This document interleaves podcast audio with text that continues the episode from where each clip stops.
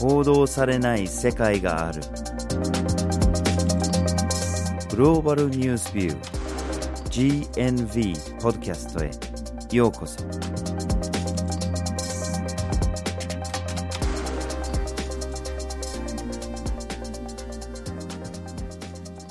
今回のポッドキャストをお送りするのはバージル・ホーキンスと岩根あずさです。はい。今回のポッドキャストのテーマはウィキリークスです。はい今年の4月にウィキリークスの創始者であるジュリアン・アサンジが逮捕されたことも記憶に新しいと思います。はい。7年間ロンドンのエクアドル大使館に入ってたんですね。隠れてたっていうか亡命してたっていうか、ん。7年もの間って出てなかったんですね、そもそも何の罪で逮捕されたのかっていうこともちょっとひょっとしたら話をしなきゃいけないかもしれないし、それ以前にウィキリークスって何だったっけっていう。そうですね過去に話題になってたりしてた時もありましたけど、はい、だいぶ前のことですし、うん、ちょっとまとめた方がいいんじゃないかなっていうふうに思って、今回そのポッドキャストのテーマにしたんです。はい。そこで今日のポッドキャストではウィキリークスとは何なのかということ。次にウィキリークスの主要な暴露について。最後にウィキリークスとジャーナリズムの関係について考えていきます。はい。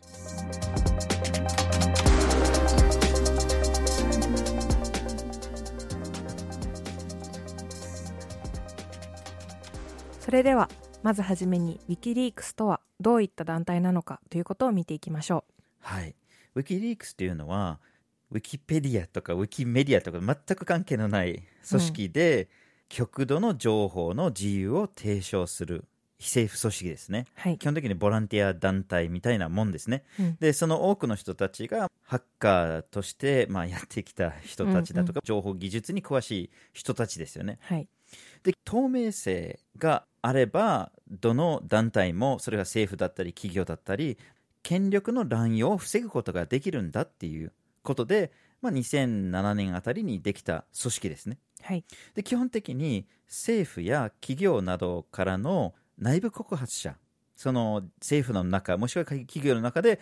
こんなのおかしいぞこういうのを秘密するのもよくないねって言ってその内部告発者が情報を内部から取ってでウィキリークスに流す。はい。でウィキリークスがそれを公開する。直接ウェブサイトなどで公開する。もしくは他の伝統的な報道機関新聞だとかと協力をしてで公開していくと、はい。そういうような組織ですよね。はい、これまでにそういった方法を用いてすでに1000万件の文書っていうのが公ね。公表されているっていう、うんすごい数の文書ね。っていうことですね。こういろんなところで、まあ、活躍とか利用されてるわけですね、その。重要度の高いうん。文章っていうのがたくさん出ています、うん。さらに特徴的なのがこのネットをベースとした活動なのでバレない技術というのが。バレない技術とは？通信を暗号化することで内部告発者を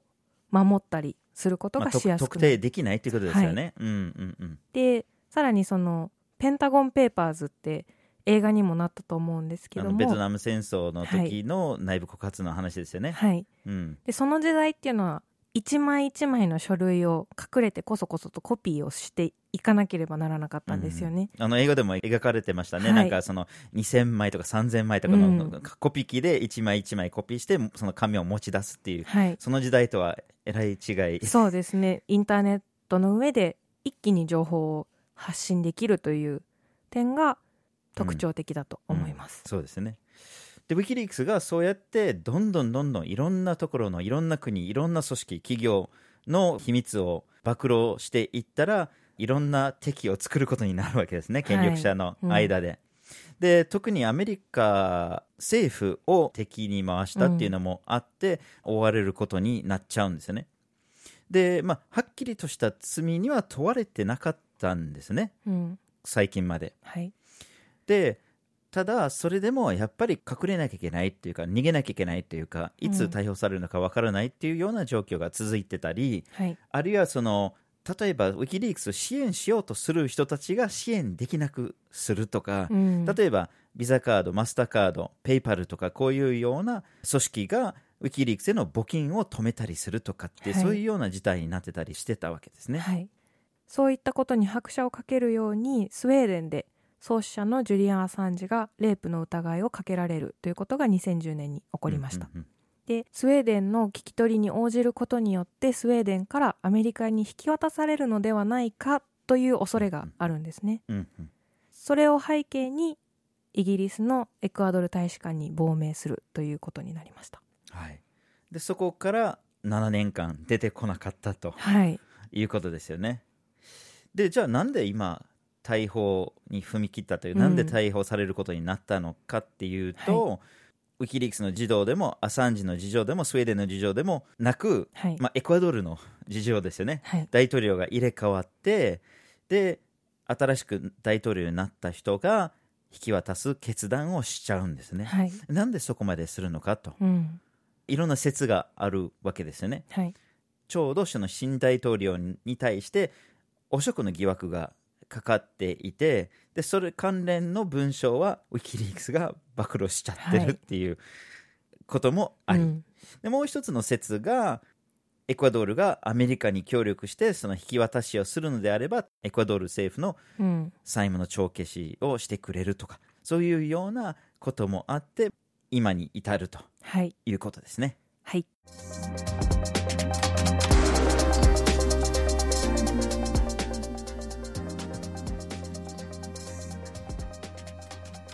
それではウィキリークスの主要な暴露をいくつかピックアップしながら見ていきましょはい。まあ、ピックアップしなきゃいけないのが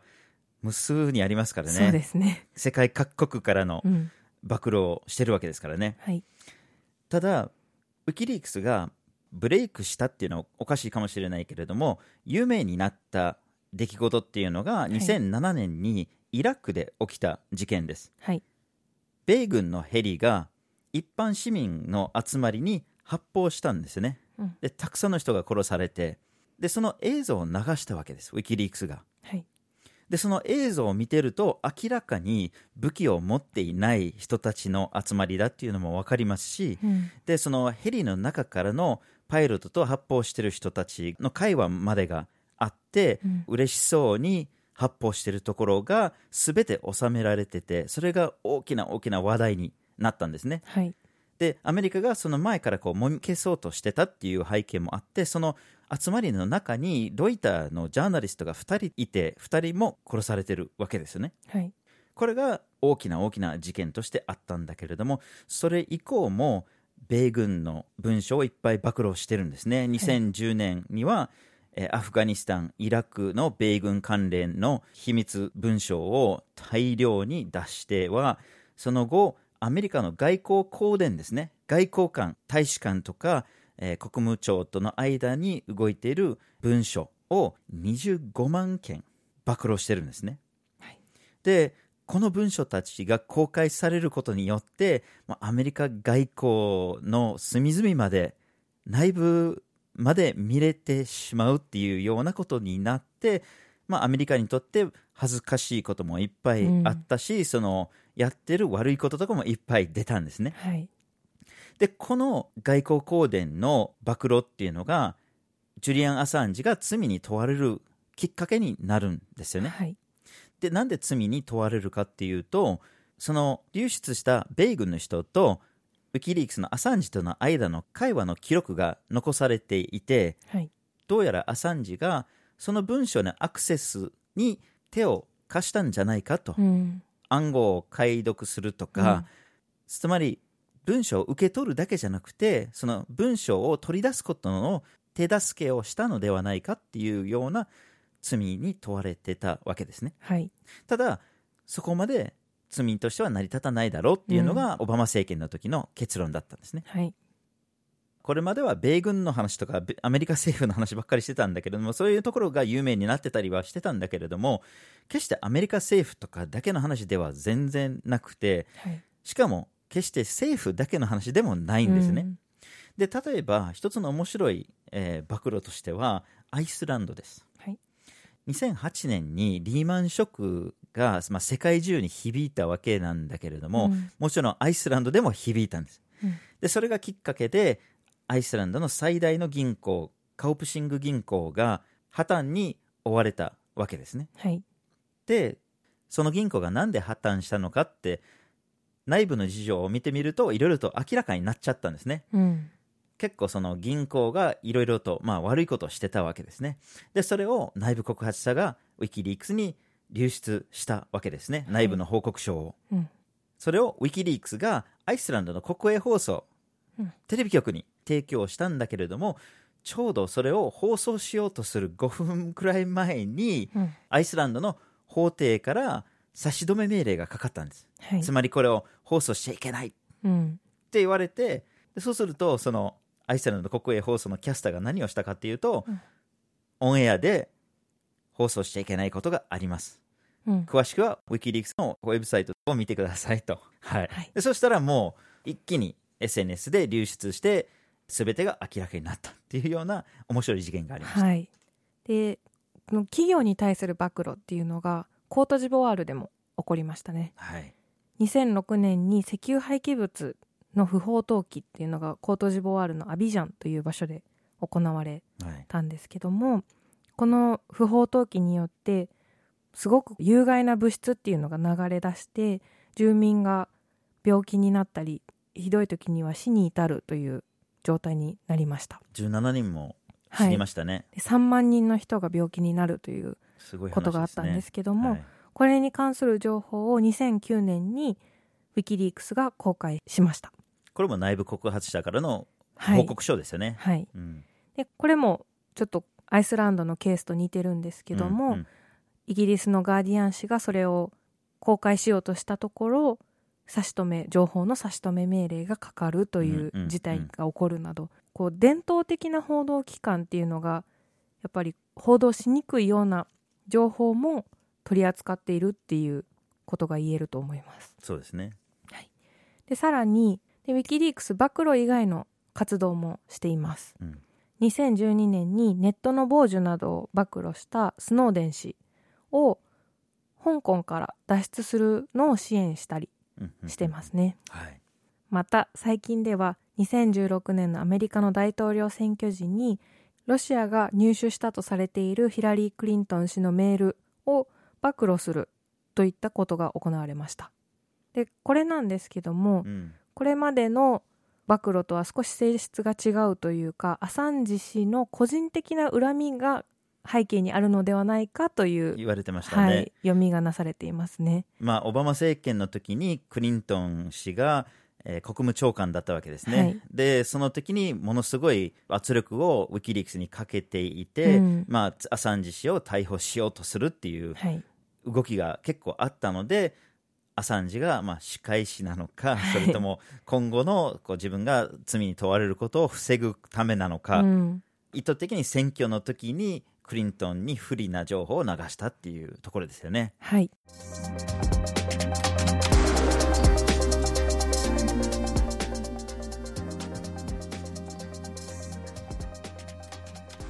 では最後にウィキリークスとジャーナリズムについて話をしましょはい、でこれまでの話を聞いてみるとウィキリークスっていうのが報道機関なのかこう情報の提供者出版社みたいなものなのかう新しい時代に新しい組織みたいなどうそうですね。考えたらいいか分かんないですよね、うん。でさらにこう諜報機関スパイのグループなのか。これまさにアメリカ政府に言われてたことですよね、でどういった性質のものなのかっていうのが少し分かりにくいかなとは思うんですけども一つジャーナリズムと大きく違うところっていうのがあります。うん。でそれがウィキリークスの場合は生の情報をそのまま出しているという点ですね。そうですよねジャーナリズムっていうのは基本的に編集をしたり情報を処理したり解釈したりするっていうのが一つジャーナリズムの大きな役割うんうんとしてあります。でこれを行っていないというところが一つ大きな違いです。うんでさらに人を危険にさらさないということもジャーナリズムの基本的なスタンスとしてあります。うんうんうんで一方でこうウィキリークスが流す情報っていうのは生の情報そのままなのでその情報の中に出てくる個人の名前とかも出てしまうんですね。うんでそれによって一定のある人が危険にさらされる例えばある国で死刑に問われてしまうであったりとか終身刑に問われるみたいなことが起こりかねないということで、ガーディアン紙などからは批判を受けたりしています。まあ、最初ガーディアン氏がウィキリークスとまさに協力者ではいウ。ィキリークスが取ってきた情報をガーディアンがそれを処理して編集して、えー解釈をかけて記事に仕上げてたっていう、はい。協力の期間も結構ありましたからね。はい。でもそれをどうしてもウィキリークスがまあ強硬に、いや、全部出さないと、そのまま出さなきゃいけないっていう、そういうような、やっぱりかなり強いスタンスを示してたら、ガーディアンが、いや、やっぱりこれじゃちょっと協力はできないなってはいいう結果になってしまいましたね。はい。今の話にもあったように、厳密に言うと、まあ、ジャーナリズムではない、ジャーナリストではない。で、今回ですね、アサンジ氏が逮捕されて、これは言論の自由だとか、報道の自由が脅かされるんだっていう声が結構上がってきてはいるんですね。はい。でそれに対して、いや、ジャーナリズムじゃない、うん違う、うん性質が違うんだっていう、まあ、反対の声もあったりするんだけれども、ただまあ、いろんな意味では被るところがあるわけですよね。はい。で例えばこのリークされたものを受け取ってそれを流すっていうことが罪であればうん。ニューヨーク・タイムズもうん。ワシントン・ポストもガーディアン紙もみんな同じ罪に問われることになっちゃうんですよね、はい。まあ、そもそもジャーナリズムっていうのはリークで成り立ってるって言ってもおかしくないんですよねそうですよね。まあ、例えばどこかで殺人事件があれば警察の人がまあ裏で情報を漏らすわけですね、はいジャーナリストにでうんそれが記事の元になるわけですね、はい。でこれが政治においても事件においても何にしてもリークがもう基本でメディアが成り立ってるっていうところがあるわけですよね。そうですよね。その調査報道っていう言葉が最近よく言われますけども、うん、調査は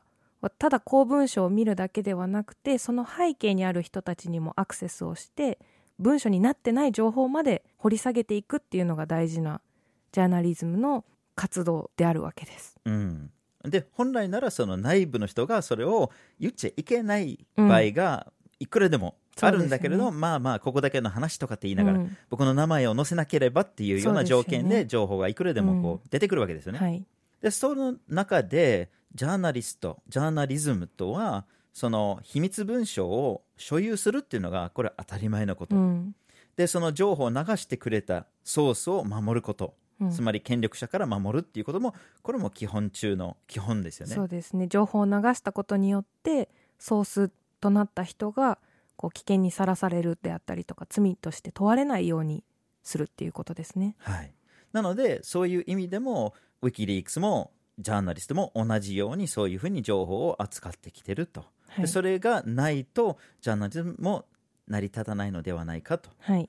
でそれがジャーナリズムの一つの大事な大事な社会の役割の番犬役とはい。言われているものがあるわけですね、つまり権力を持っている人。それは政府であろうと企業であろうと、うん。権力を持っている者は基本的に悪いことをしてしまう。しかねない。うんどこかで監視をかけないと権力を持っているがゆえに悪いことをしてしまう。はい。なので監視をしなきゃいけない。で悪いことしたらそれを暴露しなきゃいけない。うん。その監視と暴露によって権力の乱用が起きるのを防ぐことうん。抑止することっていうそういう重要なジャーナリズムの役割があると。そうですね。でウィキリークスがそういうような役割も果たしてきたんじゃないかっていうふうに言えると思いますねそうですよね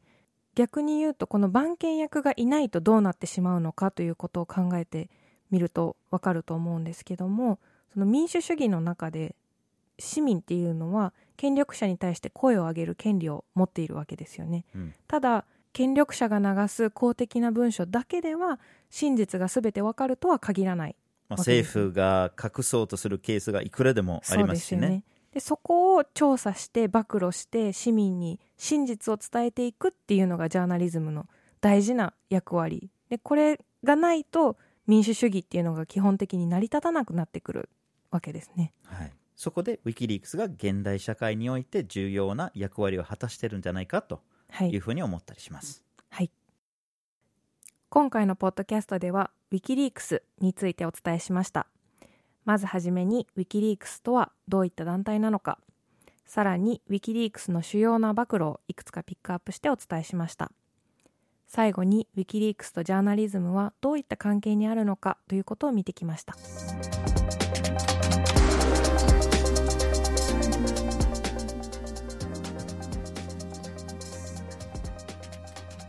GNV は毎週木曜日19時に新しい記事をアップしています。火曜日と土曜日には一枚ワールドもアップします。Twitter、Facebook、Instagram でも発信しています。ポッドキャストは月に2回発信していきます。ぜひフォローしてください。次回もお楽しみに